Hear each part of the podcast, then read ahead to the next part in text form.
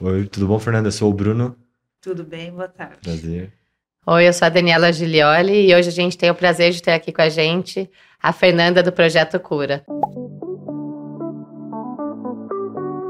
Podcast Abracro. Mais ciência para seus ouvidos. Fernanda, você poderia, por favor, se apresentar e contar um pouquinho para a gente qual é a sua experiência com pesquisa clínica, sua vivência com pesquisa clínica? Então, prazer e muito obrigada pelo convite, por estar aqui com vocês hoje. É... Como é que eu me meti nessa história de pesquisa clínica, né? É... Então, em 2009, mais ou menos, eu morava nos Estados Unidos e tive um problema de saúde e felizmente me recuperei bem. E na sequência, uma amiga minha falou: Fernanda, você que está aí tão bem, né? Agora buscando aí é, alçar voos, o que fazer nesta volta à vida. Tem uma amiga minha que foi diagnosticada com câncer e está muito para baixo. É, você não quer conversar com ela? E eu falei, ok, vamos conversar, né? E foi, uh, fui ao encontro dela e, e, e co conversando com ela, ela me disse que tinha sido diagnosticada com câncer de mama, é, fase 4, com metástase mam, é, pulmão e ossos. Eu não entendi nada, né? Não, não, não, entendia, não, não tinha conhecimento, não tinha tido pessoas perto com câncer. Então, não sei o que, que era fase 4, o que, que era. Sabia que metástase era uma coisa importante, mas não sabia que tão mortal que era. Ou letal, enfim. E aí, é, falei para ela: olha, conta comigo, eu vou te ajudar, levar você aonde você precisar, porque ao morar fora, você entende a dificuldade de você estar fora da família, fora com, sem os amigos, sem que dê um suporte tanto emocional quanto real, né? Pegar os filhos na escola, fazer comida, limpar a casa, etc, etc. Então, por ser brasileira, eu falei, conta comigo. E levantei, vamos, já, já pedi uma segunda opinião? E nisso fomos atrás de, uma, de, um, de um médico para dar uma segunda opinião do caso, é, porque no caso dela, o médico parece que nem ia fazer um tratamento. Já disse que ela tinha seis meses de vida e que se organizasse. Né? e como ela era, como ela era é, de outro país, acho que ele estava querendo dizer, você tem filho pequeno, né? O maior na época tinha 11, o menor tinha, ia fazer dois anos. Ela tratava uma mastite. E não era mastite, já era um câncer, né? Bom, e nos Estados Unidos. Bom, e aí é, fomos, alguém indicou um outro médico para ela fazer essa segunda opinião. E nessa ida ao hospital com ela, é, eu levei um saquinho com coisas que eu gostava e que eu usei quando eu fiquei doente. Então, no saquinho eu coloquei um terço eu coloquei uma essência, uns florais e umas músicas. E falei para ela, ó, isso aqui me ajudou muito, espero que te ajude também. E aí ela falou, ah, meu kit cura. Hum. E aí nesse kit cura eu falei, ó, que seja, né? Então vamos à segunda opinião. Nisso passa o médico, que era o tal médico que ia vê-la, e, e, eu tinha um, um, livro também que eu, que eu tinha lido e estava passando para ela, e, e ele falou, ah, esse médico, é, como estava em, em, espanhol, ele falou: Ah, esse livro aí é meu livro de cabeceira. E eu falei: opa, esse médico é bom. É, já... e eu não sabia ainda que ele ia ser o médico, né? É, que estava na sala de espera. E aí, enfim, quando ele chamou, ela entrou, eu fui, entrei com ela, e aí ele confirmou que realmente o, o diagnóstico era um diagnóstico importante, sério, grave, né? e que ele ia ver o que, que era possível é, dar de tratamento para ela, mas se não encontrasse um tratamento, um protocolo é, que servisse, que ele achava que não ia ter muita diferença do que a primeira médica tinha passado para ela, que ele ia buscar um estudo. E eu falei, o que, que é um estudo? Né? Um research. Eu falei, o que é um research? O que é um estudo? E aí começamos a perguntar, mas como assim uma pesquisa, um estudo? Como? E aí é, eu fui desagradável nesse primeiro dia, porque eu não conheci e comecei a falar: como assim? Você vai oferecer um, uma pesquisa para uma paciente que você está dizendo que o caso é grave? Ela precisa de um remédio que cure, né? É, mas não entrar num estudo, ela vai ser cobaia, ela vai usar placebo, é, água com açúcar? Como assim? Uhum. Né? Eu ainda pensei, nossa, foi pior o segundo que o primeiro, então, né? E ele foi conversando, explicando o que, que significava entrar no estudo e tá, tá, tá, e entrava, saía e tal. Bom, enfim, é, teve outras é, consultas, e aí eu fui é, entrando nesse universo que você me perguntou como é que eu entrei nesse mundo da pesquisa. Então, uhum. como acho que muitos de vocês que eu venho entendendo, ninguém, ninguém muito escolhe entrar na pesquisa. Parece que a pesquisa escolhe a gente, né? Meio que Deus não dá Deus não, não capacita quem está capacitado, capacita os escolhidos, né? Então, bom, aí eu falei, caramba. E ela acabou, é, é, no primeiro momento, entrando num estudo, num estudo não, numa, num tratamento protocolo, e enfim, tantas químicos tal. Só que eu, ao estar com ela na sala de espera, fui conhecendo outros pacientes que chegavam de outras regiões da América Latina, do México, do Peru, da Argentina, né? Em busca de entrar num estudo e, ao mesmo tempo, eh, também fui vendo pacientes que chegavam no, no, no, hospital, que é lá em Miami, né? O Sylvester Breast Cancer, que chegavam sem nenhuma orientação, sem nada, assim, básico, né? Buscando, porque ouviu dizer que lá tinha um estudo tal e a pessoa queria entrar no estudo, sem nenhuma orientação. E fui entendendo que no hospital, aonde as pessoas são tratadas, é, num protocolo convencional, é onde as pesquisas acontecem. Eu tinha a fantasia que a pesquisa era um porão, escondido, né? Onde as pessoas iam lá embaixo, enfim. Aí eu fui falando, mas como é que ela é vai... imaginário de cobaia perfeito. É, o mesmo médico que atendia é, é, convencionalmente era o mesmo médico que também coordenava um estudo, a enfermeira padrão que cuidava dos pacientes e tal. E aí eu fui vendo também pelas orientações, porque o paciente quando está com um diagnóstico desse, fica com a cabeça né, no, nas nuvens uhum. e na angústia. Então eu ficava na, na, na, na me focando para entender, para fazer perguntas, tal, né? E aí ele foi explicando qualquer coisa que acontecesse com, com, com ou com ela, porque aí eu comecei a fazer um trabalho, vamos dizer, de um voluntariado, de ajuda a esses expatriados que chegavam em busca de um tratamento, né? Porque todo mundo chega é, com muita esperança, né? Mas com pouca estrutura, com pouco recurso, pouco dinheiro. E aí eu fiquei fazendo ali um trabalho de assistência, né? Quem precisa de casa, quem precisa de transporte, né? Quem precisa de tradução. Exato, porque muitas vezes não fala a própria língua, né? Uhum, né? É, enfim, as coisas são dif diferentes, documento, né? E, fomos, e fui lidando com instituições também, né? Porque aí vamos atrás de quem consegue fazer o exame de graça, porque as pessoas chegam lá achando que vão ser recrutadas e a gente sabe que para ser recrutada não é uma coisa assim que eu quero, eu vou ser, né? Os exames que as pessoas levam do Brasil para fora não servem, tem que fazer tudo de novo, né? Esses exames são caros. E, e aconteceu, infelizmente, de, algum, de uma, algumas situações onde a, a, pessoa largava o tratamento aqui em busca desse, dessa salvação e morriam, porque ficavam dois, três meses nessa espera e ficavam sem o seu tratamento aqui e morriam nessa expectativa, né? E, e foi assim que eu entrei na pesquisa, ou seja, a, ao ser voluntária de ajudar uma pessoa, acabei conhecendo outros pacientes que também estavam precisando de um suporte. Eu sou psicóloga de formação e estava tentando ajudar as pessoas ali a sofrer menos, né? E fui percebendo que a pesquisa era é um alento para quem está sem uma saída, uhum. né?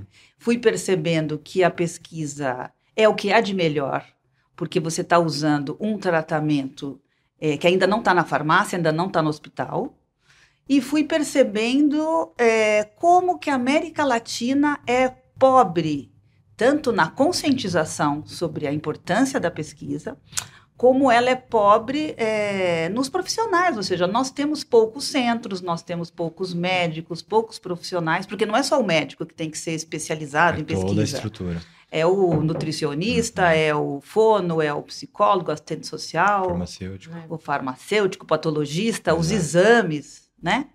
É, e aí eu fui vendo, porque eu falei, como assim? No Brasil, a pessoa vem buscar tratamento aqui, será que lá não tem um tratamento? E os médicos falavam, não, Fernanda, se tivesse, não estava aqui. Eu falava, não, é que você não sabe, essa pessoa veio, sei lá, de uma cidade pequena, mas se estivesse em São Paulo, ela é. estaria é. tendo o mesmo que se oferece aqui. Eles me olhavam e falavam, aham, Tá, ok. Então, acredite. Quanto tratamento que não dava para ser feito aqui, até mesmo a gente atender os países da América Latina, né, antes deles se desenvolverem, e a gente trazer isso para cá. Então, quanto que a gente focar no Brasil, ajudar a gente a melhorar, ter mais centros, mais estudos, mais pessoas capacitadas, e a gente perder essa máxima de a pesquisa clínica não é escolhida, ela que escolhe a gente. A gente tem essas matérias na faculdade, a gente tem instituições como a Braco, como o Projeto Cura, para revigorar mesmo pesquisa clínica e tirar essa máxima de é, cobaia, né, que Uhum. você falou. Aí minha primeira pergunta para você, Fernanda, é Segunda. A segunda. como é que caiu? O que que, como é que esse, essa máxima de cobaia para você passou? Que você viu que o nível dos médicos, né? O que que te levou a falar, meu, não, isso daqui realmente é bom, ninguém tá usando minha amiga nesse caso. Aham. Ao contrário. É, é uma cobaia boa, né? Se a gente for pegar o termo cobaia, né? É, eu, eu, eu venho percebendo, ainda não sei muita coisa, acho que tem muita coisa para entender, né? O Brasil ele é muito avançado em algumas coisas quando a gente compara. O Brasil tem o plano B, o plano C, Uhum. né? É, a gente tem, a gente exporta avião. Não estamos falando de exportar milho, né? Não é um agronegócio, é uma coisa de tecnologia, né? Tem um Uhum. parque aeronáutico, São José dos Campos, tem uma universidade, né? O ITA, que está ligado ao MIT. Aí você pensa, isso também é pesquisa. Por que que na saúde, né? Por que que na área da saúde, né? Que a gente, acho que todos nós queremos não ter dor, não ter, Uhum. não sofrer, né? Por que que é uma área tão debilitada no Brasil? Essa é uma grande pergunta que ainda não tem uma resposta. Se é só uma questão, ou se é um conjunto de, de, de coisas, né? É, é uma vontade política, vontade de empresários, vontade também dentro do universo mundial dos estudos, enfim, deve ter alguma coisa que eu ainda não entendi. Mas, é, respondendo à tua pergunta, é, com- por, que, por que, que a cobaia, por que, que eu fui perdendo esse, essa visão de cobaia, né? Porque eu fui vendo que isso é. Hoje está na moda falar fake news, né? Uhum. Eu acho que teve um momento histórico onde as pessoas realmente, né? a- a- a- Foram a feitas de guerra, né, fez É, com sim. que as pessoas pegavam os prisioneiros, né, as pessoas menos qualificadas, que não, é- não importavam a vida daquelas pessoas, e faziam estudos, né? Só que houve uma evolução da ciência, onde foi é, montado um método científico, né, em respeito à população, à sociedade, né, para que essas pessoas servissem é, como uma, um pré-requisito para se chegar a uma conclusão se aquilo é bom ou ruim, né? Recentemente eu li que aquela coisa do daquela doença que dá no, no- no navio, as pessoas é, viajando, Escorbuto. escorbuto, isso, que foi o primeiro, C, o, é? prime- o primeiro é, é, investigador, né, que Uhum. dentro do, do navio lá separou os grupos, tal, então ele começou esse processo. Então assim, eu não entendo por que que uma coisa que já passou há tanto tempo, né, ainda continua no nosso inconsciente coletivo. O que eu percebo que o Brasil e outros países da América Latina, né, com tantos problemas de exclusão social, de falta de vontade política, falta de medicamento, falta de assistência, né, a pesquisa desafoga o. quem está na Sistema fila esperando. Exato, É, Então, eu- acesso. exato. Então, não medicação. entendo Não só Porque- medicação, o tratamento, Tratamento, as- é. exames de imagem, os melhores médicos, os melhores pesquisadores. né? Eu fico pensando assim, será que tem algo, eh, será que eu estou sendo usada? Será que eu sou uma laranja na história, né? Será que tem alguém ganhando que eu não estou vendo, né? Porque assim, claro que tem um business por trás, óbvio, né? A, a, a- o que eu falo, o carro, a Volkswagen eh, ganha para vender carro, então ele desenvolve tecnologia para isso. A indústria farmacêutica desenvolve moléculas, capacita, faz centro, né? Para desenvolver remédio Uhum. né? Então tem um business, óbvio que tem. Mas o paciente, que é um ser humano, ele só entra numa pesquisa se ele tiver, é, se ele, se ele, se ele tiver um benefício para ele. Muito maior que o risco. É, então, eu sei que tem as fases da Uhum. pesquisa, É. onde tem uma fase onde você está vendo se o, se, o, se o remédio mata o tumor ou mata o paciente, É. né? Então, você está fazendo um controle. Porém, é, você só faz isso, pelo que eu tenho entendido, né? Com todo um controle, onde você não vai matar a pessoa. O objetivo não é matar. É, o objetivo é justamente salvar para você poder chegar à conclusão. Então, numa sociedade como a nossa, que recentemente a gente tem visto aí as pesquisas de que ah, 70% das pessoas queriam ter um acesso a cuidar da saúde e não estão tendo. A fila do SUS é lenta. A gente, quantas pessoas a gente não conhece que tentaram uma consulta e passa dois, três, quatro meses para conseguir. O câncer não tem tempo, né? Então, imagine se ah, os profissionais da saúde soubessem que aqui na nossa região tem um centro de pesquisa desenvolvendo uma pesquisa que vai servir para este caso. Né? Então, ele poder dividir este paciente com o centro de pesquisa, ele faz com que a fila do SUS ande mais rápido. Não estou nem falando do paciente privado, Uhum. né? E tem o lado da diversidade e inclu- inclusão, que a, a pesquisa não escolhe se você é branco, se você é qual religião, eh, se você é rico ou pobre. Vê se você tem aquela característica daquela doença. Né? Então, é uma coisa inclusiva. E se eu sou po- pobre ou rico, gordo ou magro, branco ou preto, e, eu, e se essa pesquisa está acontecendo no Einstein, por exemplo, não importa se eu venho de Paraisópolis, ou se eu venho de Cotia, ou se eu venho da minha mansão no Morumbi. Importa que eu vou ter aquele serviço. Vai né? ser tratado igual É. a todos os participantes. É, né? e aquele, se, se aquele, se aquele, se essa, se essa pesquisa estiver acontecendo ao mesmo tempo no, no MD Anderson, por exemplo, Uhum. em Houston, né? Ele está, o esse paciente vai estar tendo o mesmo tratamento que o, um paciente no MD Anderson. Não ao mesmo, sem precisar viajar, sem aquilo que eu vivi, né? Que foi as pessoas terem que vender carro, casa, para tentar entrar num estudo.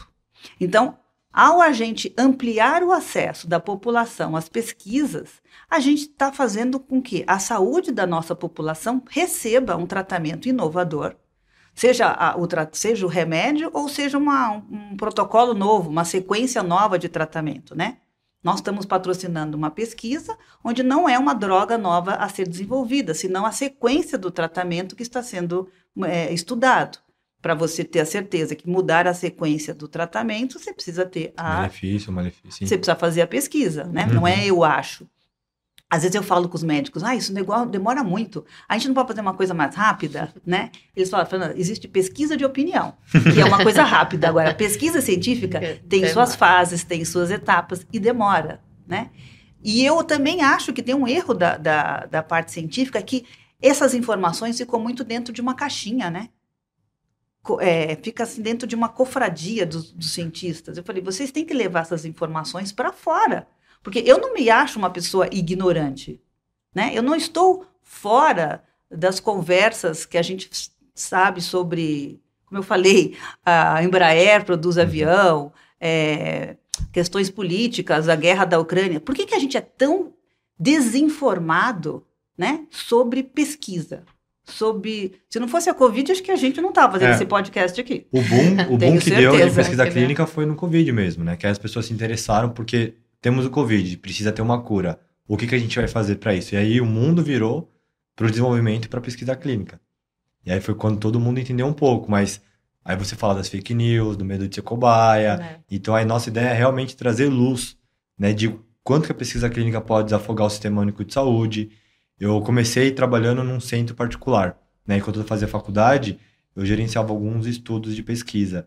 E meus primeiros estudos foram de osteoporose, densitometria óssea. E eu lembro que a gente capturava participantes em Poá, Suzano, Itaquá, e a gente fazia vans e vans, a gente conseguiu colocar mais de 1.500 senhoras no estudo, para fazer só densitometria óssea. E era um exame que tinha dois anos de fila.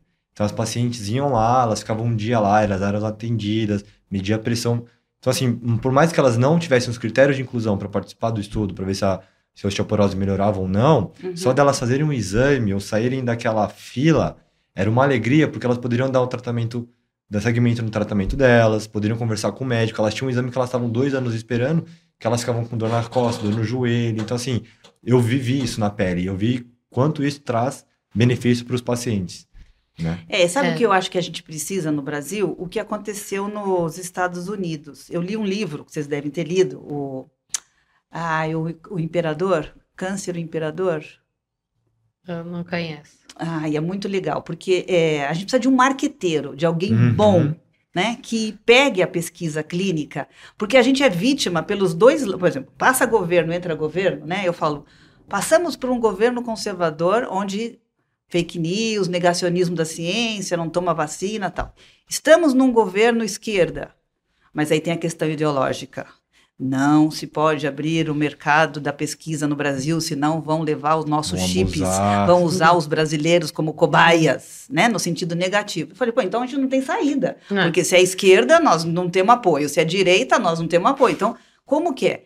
E ao ler este livro, O Imperador e Todos os Males, isso, o livro, ele mostra é, que lá nos anos 40, mais ou menos 50, né, o Sidney Faber, ele tinha esse porãozinho de pesquisa, né? Fazia lá no, no, no, no- no laboratóriozinho dele lá os testes, porque muitas crianças estavam sendo diagnosticadas com leucemia e não se tinha ainda a diferença entre tumores líquidos e tumores sólidos, né? Se tratava como uma doença e, enfim, as crianças morrem. E ele foi fazendo aí suas, suas hipóteses, né? E tinha umas senhoras que ficavam no, no hospital, as voluntárias, que faziam o trabalho assistencial, que é, como muitas crianças vinham de outros estados, outras cidades, é, elas deviam ser tipo cuidadoras e faziam crochê, faziam roupinha, imagine ne- neve, inverno, tal, né? Para dar para essas crianças. Então é, tinha que ter brinquedos para as crianças, tal. E esse esse Sidney Faber ele era muito homenageado, ele fazia os estudos, tal. E teve um, um gala organizado pela American Cancer Society, que é uma instituição como o Cura. O Cura, eu me inspirei no, no American Society para montar o Cura. Então, o American Society existe há 100 anos. O Cura não tem nem 10 anos.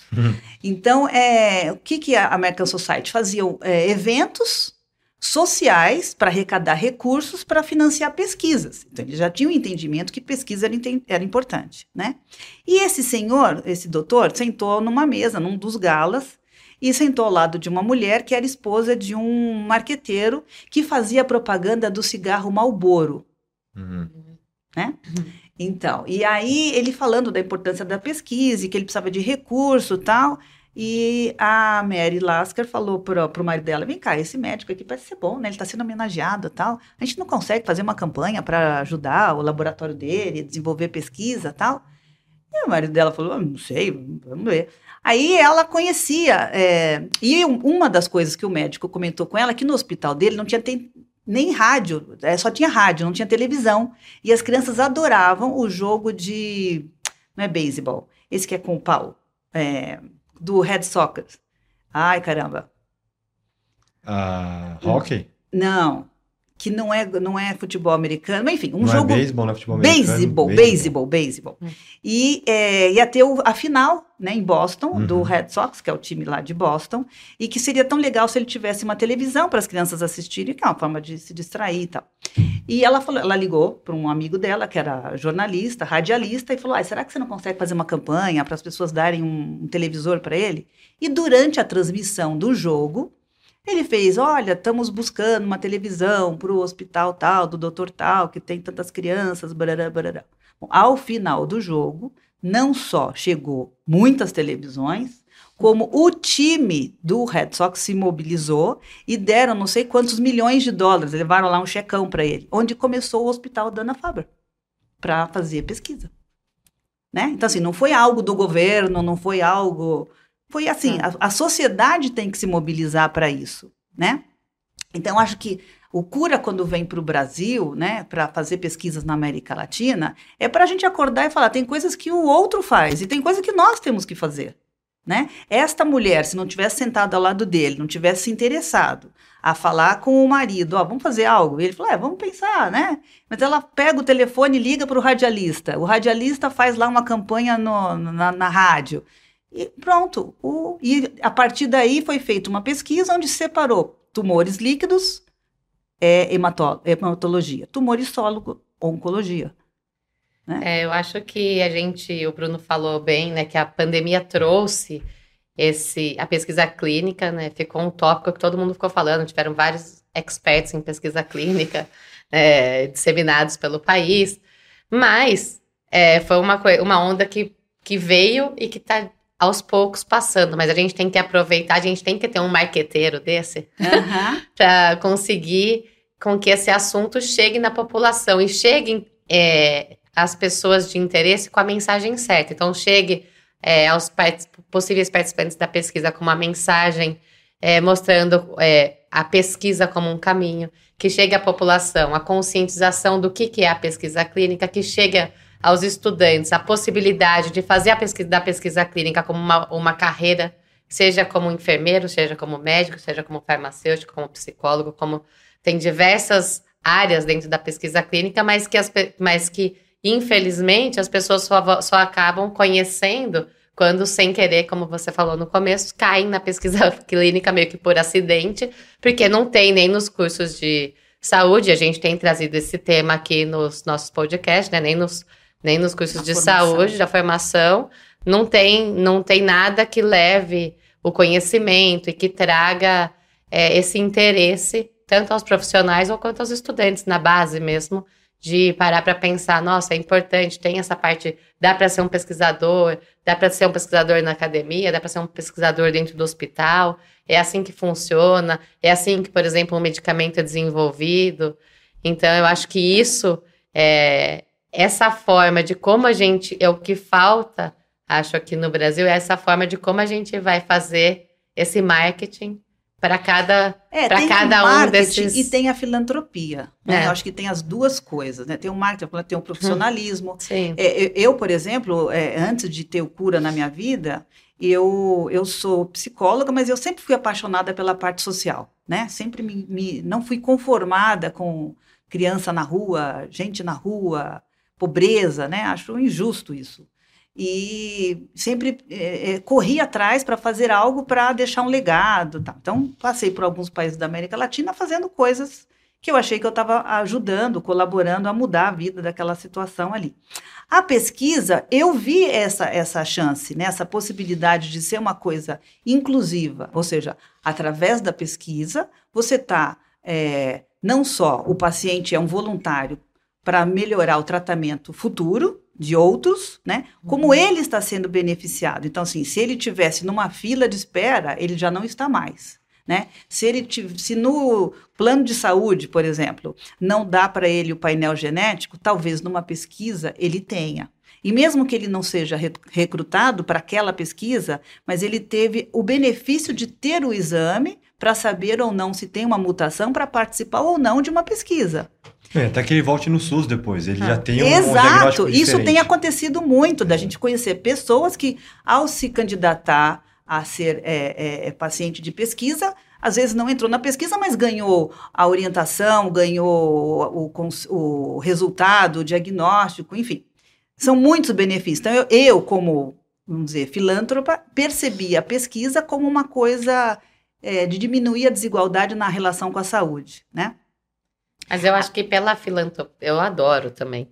Mas eu acho que o a posso estar errada, mas eu acho que a gente atinge menos Exato. menos gente do que a exato. gente gostaria. Exato. Eu sou, eu sou uma- um ser, né, um, uma- um CPF, É, né? sim. e, e- e- e posso fazer uma coisa, eu, Fernanda, para outro. Mas por isso que a gente teve que abrir um instituto. Sim. Por quê? Porque não adianta eu, Fernanda, fazer, levar a Ilma no hospital, ou outras Ilmas, outras Marias.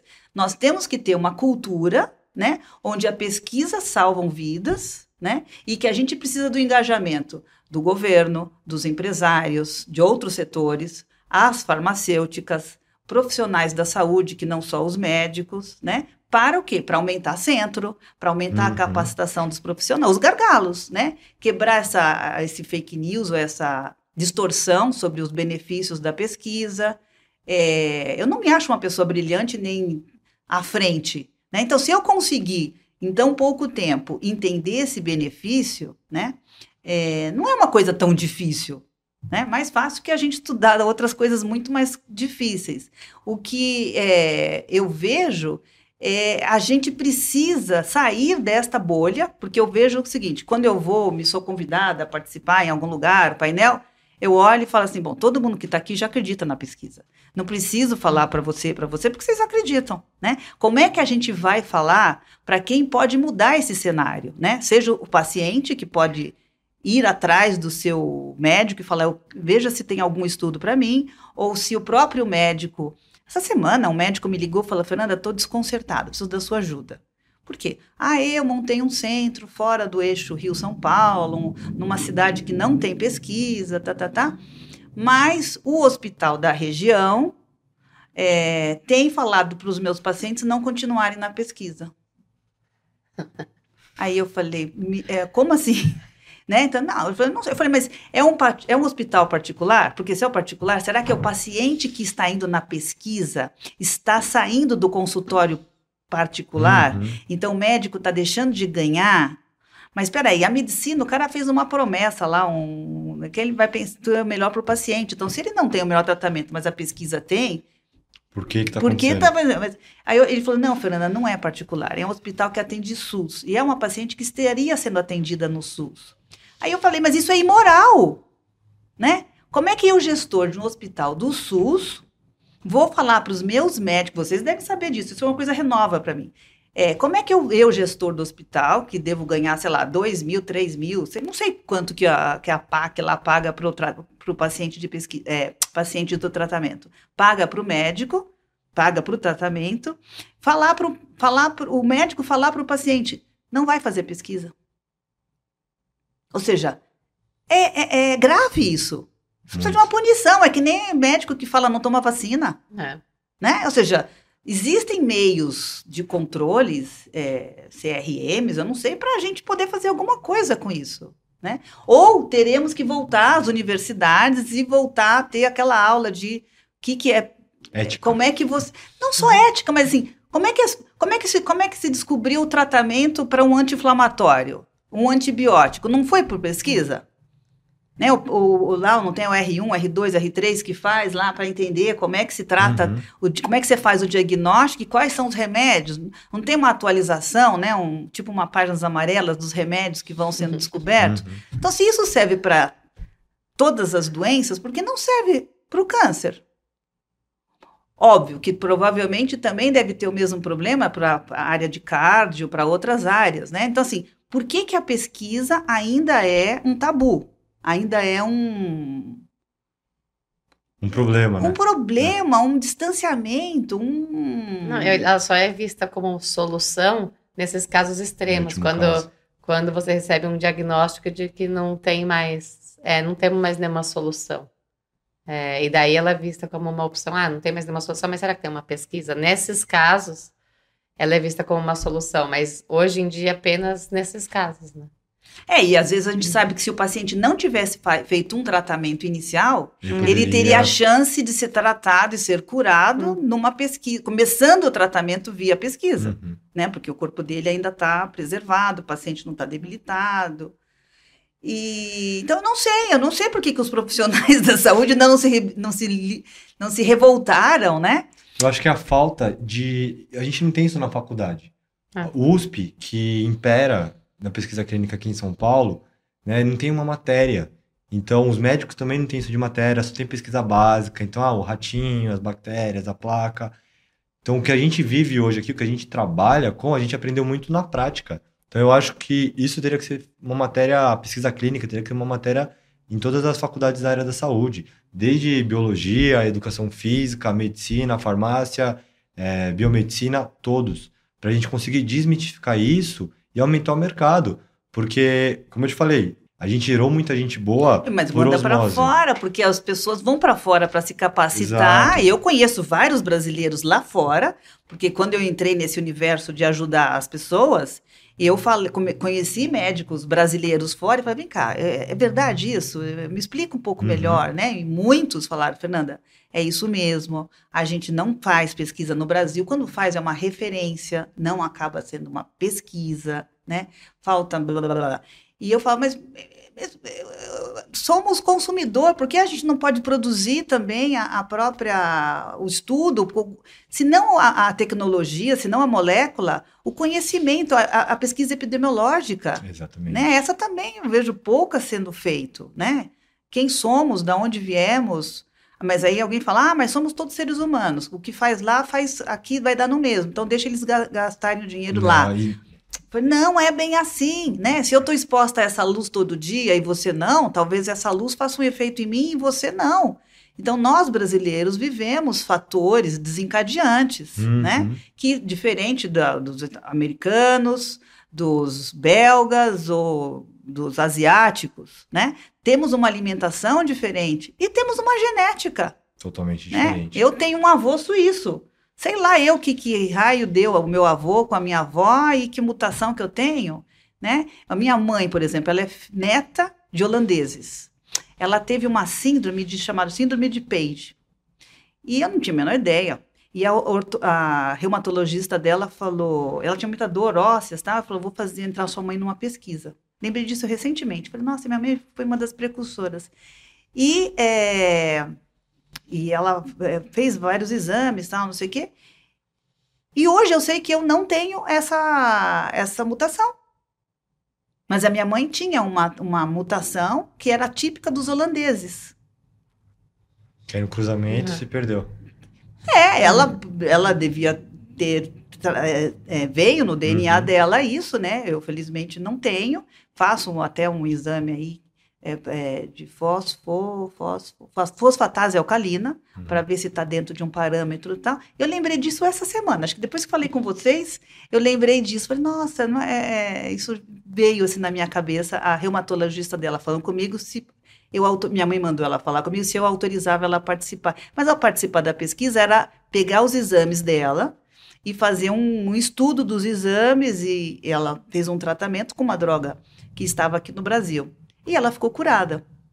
E, ela- mas ela tinha essa síndrome. né? Quanto tempo faz isso? Ah, minha mãe devia ter, ela faleceu faz um ano, ela devia ter, ah, faz uns 20 anos atrás, Nossa. 15 anos atrás. Bastante tempo. É, um dia eu encontrei com a médica, eu falei, ah, estava aqui numa reunião aqui no Sírio, falando sobre o caso, sua mãe é um dos pacientes. Eu Não. falei, ah, mas eu não tinha ideia de que um Um dia ia nascer um cura, né? E Pra hoje o ampliar. Projeto Cura, é, ele, ele que- nasceu nessa história que você contou pra gente da, com a sua amiga. E, e daí hoje, qual é o objetivo do Projeto Cura? Quais são as ações? O que, que você enxerga também, assim, que a gente pode fazer nessa parte de incentivo? Você comentou que tem bastante dessa... Né, os médicos vão se especializar, a gente perde muito profissional. O que, que, que você acha com essa sua vivência que a gente poderia fazer? Eu sei também que vocês têm uma premiação. É, como que a gente poderia incentivar o desenvolvimento dos nossos profissionais aqui no Brasil, para deixar de perder eles para fora? É, então, a gente fez um. Não, tem um, não teve assim um roteiro, né? Porque a gente Sim. vai meio que sendo tomado de sustos e, e aí a gente vai fazendo um, um diagnóstico, né? Então, hoje o nosso último diagnóstico é que a gente precisa ir em várias frentes, né? Uma frente que é a conscientização, que aí vai do público leigo, a sociedade em geral, ao público profissionais de saúde, né? E aos parlamentares. Porque se a gente não tiver essa- esses três, e talvez até um quarto, os empresários que possam apoiar a o financiamento de pesquisas acadêmicas, que são aquelas que não são eh, financiadas pela indústria, né, mas que são importantes, a gente não vai ter recurso. Né? Então, a gente precisa fazer um trabalho de conscientização, de mostrar os benefícios dessas pesquisas para, essa, para esse público. Tem um outro gargalo que é, eh, a gente buscar eh, os recursos. Né? Então, a gente faz várias atividades, é, tanto de educação para conscientização, como atividades para levantar recursos. Agora está havendo uma, uma corrida de bicicleta nos Estados Unidos pelo Marcos Magalhães. Ele, é um, ele tem uma bike e ele faz várias é, etapas de percursos nos Estados Unidos e toda a arrecadação vai ser doada para o Instituto Projeto Cura. É, a gente faz, a gente é, submete projetos em editais públicos e privados, né, para arrecadar fundos para eventos, como nós vamos fazer agora o quarto Cura Meetings, que tem como tema ampliando, ampliar o acesso da população às pesquisas. Aí nós vamos ter como convidado, preciso pegar aqui o nome, senão vou esquecer não o nome do palestrante, mas da, da conferência. Então, a primeira conferência vai ser a saúde no Brasil e no mundo e o impacto da pesquisa é, clínica na evolução dos sistemas de saúde, dado pelo Dr. Nelson Tite. Aí vamos ter a indústria farmacêutica é, o Brasil no, no, contexto mundial, dado pelo André é, Gomes da, da Bristol. E os desafios das pesquisas clínicas acadêmicas no Brasil pela doutora Andrea Mello do INCA. E aí nós vamos ter um debate com o Claudio Osvan da Anvisa, a doutora Laís Bonilha da CONEP, outros médicos investigadores, outros centros, né? Como também instituições como a Braco. Para o quê? Para a gente falar dos gargalos, mas pensar nas soluções. O que, que a gente pode fazer, já que existe esse problema, o que, que a gente pode fazer para melhorar, né? E estamos aí conversando com parlamentares para fazer uma audiência pública para ir a Brasília explicar quais são os benefícios da pesquisa, por quê? É, é, tem um projeto de lei, né, o PL lá de, de, de pesquisa, que para quem é leigo fica em cima das, da, das fake news, né? Uhum. Quem está ganhando em cima disso, nós vamos liberar a pesquisa, aí quem vai ganhar dinheiro, quem não é. Mas ninguém está pensando no paciente, né? Alguém vai ganhar, vai, claro, vai ter um sistema aí que vai ganhar. Quando você permite que um qualquer multinacional venha para o Brasil, se ganha dinheiro, né? Você compra carro, você compra roupa, você compra sapato, tem Nike, tem Adidas, tem Volkswagen, são tudo é, multinacionais. Você traz tecnologia, você traz Exato. dinheiro, né? Mas você traz desenvolvimento, Exato. você traz inovação, você traz, você traz emprego. Né? Você imagina um centro de pesquisa, não sei aonde, tem o carpinteiro, tem o carpinteiro para fazer o balcão da recepção, tem a senhorinha que serve o café, a faxineira, tem os profissionais de saúde, né? Quantos milhares de pacientes por programa, por estudo não vão ser beneficiados? Isso, nós estamos com outro projeto chamado Projeto de Aceleração, que a gente é no Rio, que a gente vai fazer um controle, um entendimento do tempo entre a paciente perceber uma alteração mamária e o tratamento, né? É um recorte pequeno, coordenado pelo Dr. Bines, lá do, do, do Rio, e, mas assim, cadê os pacientes? A gente tem que ir lá na clínica falar, pessoal, cadê os pacientes? Né? Por quê? Eu já falei, eles não estão conscientes da importância que vai ser esse estudo, uhum. né?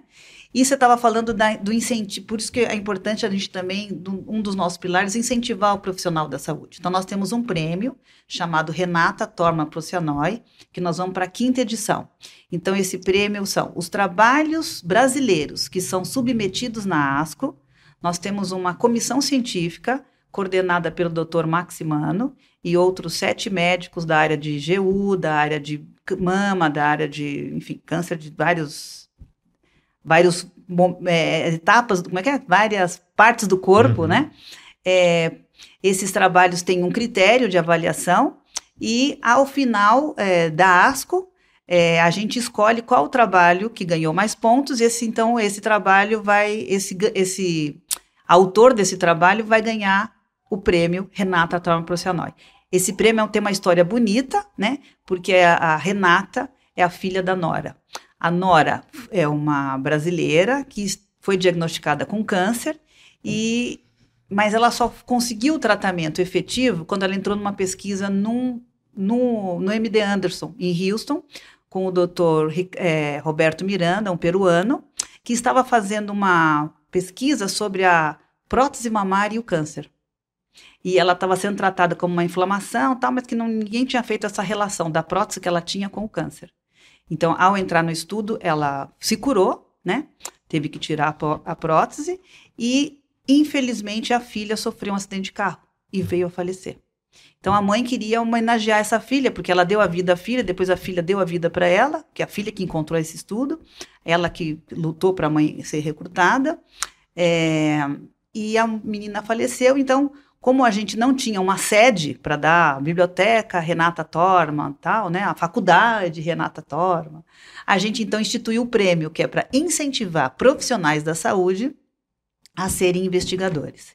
Então a gente convida todos a prestigiar, que vai ser entregue durante o Best of Asco, que acontece dia 16, assim como o quarto Cura Meetings também, dia 16 de junho, das 14 às 17, o quarto Cura Meetings, e depois das 17, então, temos a premiação da quinta edição do prêmio. Tentando mudar essa realidade aí latino-americana, né? Estamos atrás Inclusive, de Argentina, é, exato. Não, e, gente, e, o nosso potencial, né? Seja como, com os profissionais para atuar na pesquisa, como população, a gente tem uma população, uma miscigenação, alta miscigenação, diversidade, né? diversidade. Né? As agências regulatórias, elas cobram essa diversidade hoje na pesquisa. Então a gente tem muito a oferecer, mas a gente precisa antes é, Querer. conseguir. Não, querer a gente quer, tem uma grande parcela que quer, mas a gente tem que conseguir que a população como um todo tenha o mesmo objetivo. Não adianta só a gente, é o que você falou. Nós que já acreditamos na pesquisa continuar querendo. A gente tem que ter essa conscientização da população de alguma forma. É, e quem tem que querer, na verdade, além da gente, é o governo. Então eles precisam Não. entender, porque todo o sistema que aprova ou desaprova as pesquisas aqui precisa ver o interesse que a população tem nisso. Uhum. E a gente tem um problema crônico na América Latina, que é exportar a nossa inteligência. Então, ah, Estados Unidos, Europa, os melhores investigadores, os melhores farmacêuticos, os melhores epidemiologistas, todo mundo vai para lá estudar e fica, porque lá tem incentivo. Não, tem salário, né? E As tem pessoas têm que salário. pagar suas contas. Então, se você Exatamente. ganha para ser pesquisador e aqui você praticamente é voluntário, né? Você precisa trabalhar, né? Precisa. E a roda precisa mudar, né? Aham. A gente tem tudo, a faca e o queijo na mão. A gente precisa cortar o queijo e aproveitar, porque os benefícios são infinitos, né? E a, a qualidade, a educação, os tratamentos, assim, é um mar de inovação sem, sem fim. É, e, e acho que a gente não pode deixar só na mão da farmacêutica a responsabilidade De desenvolver. de desenvolver, de trazer, né? Porque assim, se eles já têm o business deles nos Estados Unidos, que é onde mais estudos Uhum. são feitos, né? Onde em 30 dias se aprova um protocolo. No Brasil são duzentos e tantos dias, Uhum. né?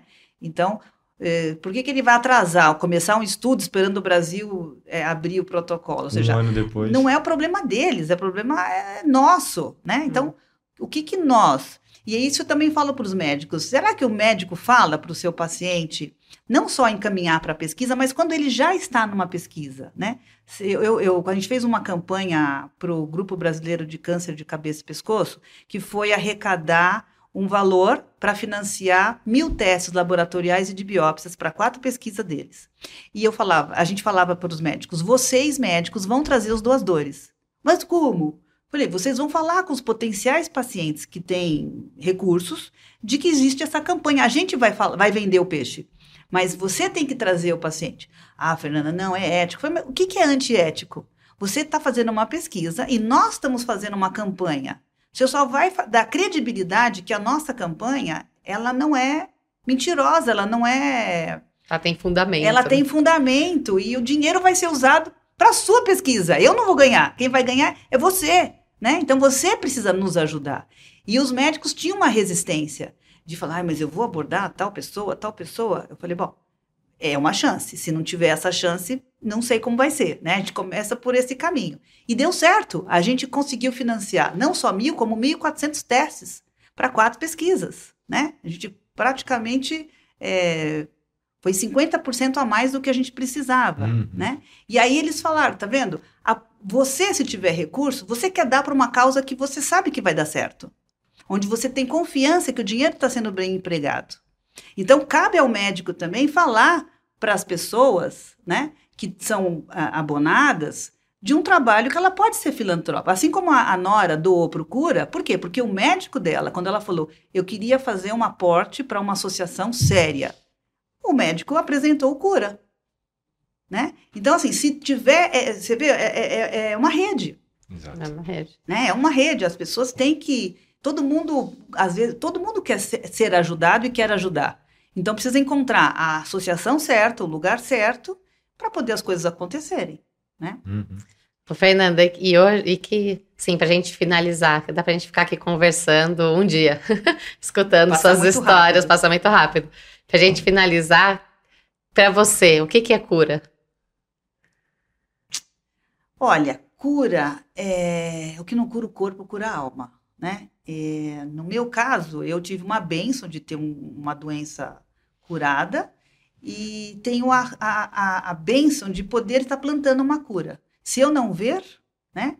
Eu estou plantando para um legado para gerações futuras é, poderem ter, através da pesquisa, através da ciência, né? é, a chance de encontrar a cura, seja para qualquer doença. Né? A gente sabe que esse é o caminho. E precisa melhorar, precisa modernizar, precisa atualizar, mas o nosso legado é pesquisa salvam vidas. Então, cura é salvar vidas. né? A gente nasce com a única certeza que é a morte, né? Mas tem uma frase da Madre Teresa que ela fala que é não é Deus que quis que fulano morresse hoje. É a gente que não fez. Quando a pessoa morre de fome, né? Ah, Deus quis. Não, Deus não quis que ele morresse de fome, né? Foi a sociedade que não fez algo para ele não estar passando fome. E eu acho que é, a gente pode usar isso para tudo, né? A Sim. ciência está aí, tá? Foi inventada já. A gente precisa fazer com que ela germine, com que ela dê frutos e com que ela cure. É, eu acho que é né? nesse é, nós estamos todos no mesmo com o mesmo objetivo, né? Tentando salvar o máximo de vidas possíveis, incentivando a pesquisa, tentando conscientizar é, a população da importância da pesquisa e desenvolver cada vez mais. E, inclusive, entender o que não dá certo, porque a pesquisa. Ah, ah tem um lado que não dá certo. Tem. Que bom a gente saber qual é o que não dá certo, né? Hum. Quantos remédios que foram pesquisados para uma doença e se soube que ele não servia para aquela doença não servia para nenhuma ou servia para uma outra, outra, como efeito colateral, é. né? Exatamente. Então, se a gente não é que nem fazer receita, a gente começa fazendo, eu tenho umas comidas que eu faço que a receita era de um jeito, aí acabei fazendo de outro porque ou não tinha ingrediente ou porque acabou. E hum. acabou dando os melhor. Não, o Brauli e o Petit Gâteau são bolos que não deram certo. É, o, Brauli, então, o Brauli a passou... champanhe, sabia disso? Que a champanhe era uma cerveja que não deu certo? Não é? Então Coisas o Dom boas. Perignon fazia champanhe e ele fez uma champanhe que deu errado na cabeça dele. Aí foram provando, não, mas tá bom, só que uhum. vamos chamar de outra coisa, não mais, não mais cerveja. E virou champanhe, champanhe. né? Muito mas é isso, eu queria agradecer, foi muito bom ter você aqui, conhecer um pouco sobre você, sobre o Projeto Cura, é, saber que tem mais gente no mesmo propósito que a gente, de tentar né, melhorar, conscientizar a nossa população da importância da pesquisa. Muito obrigada. Obrigado vocês. Obrigado, Fernando, e conta com a gente, viu? E um eu prazer. conto muito. É. Podcast Abracro. Mais ciência para seus ouvidos.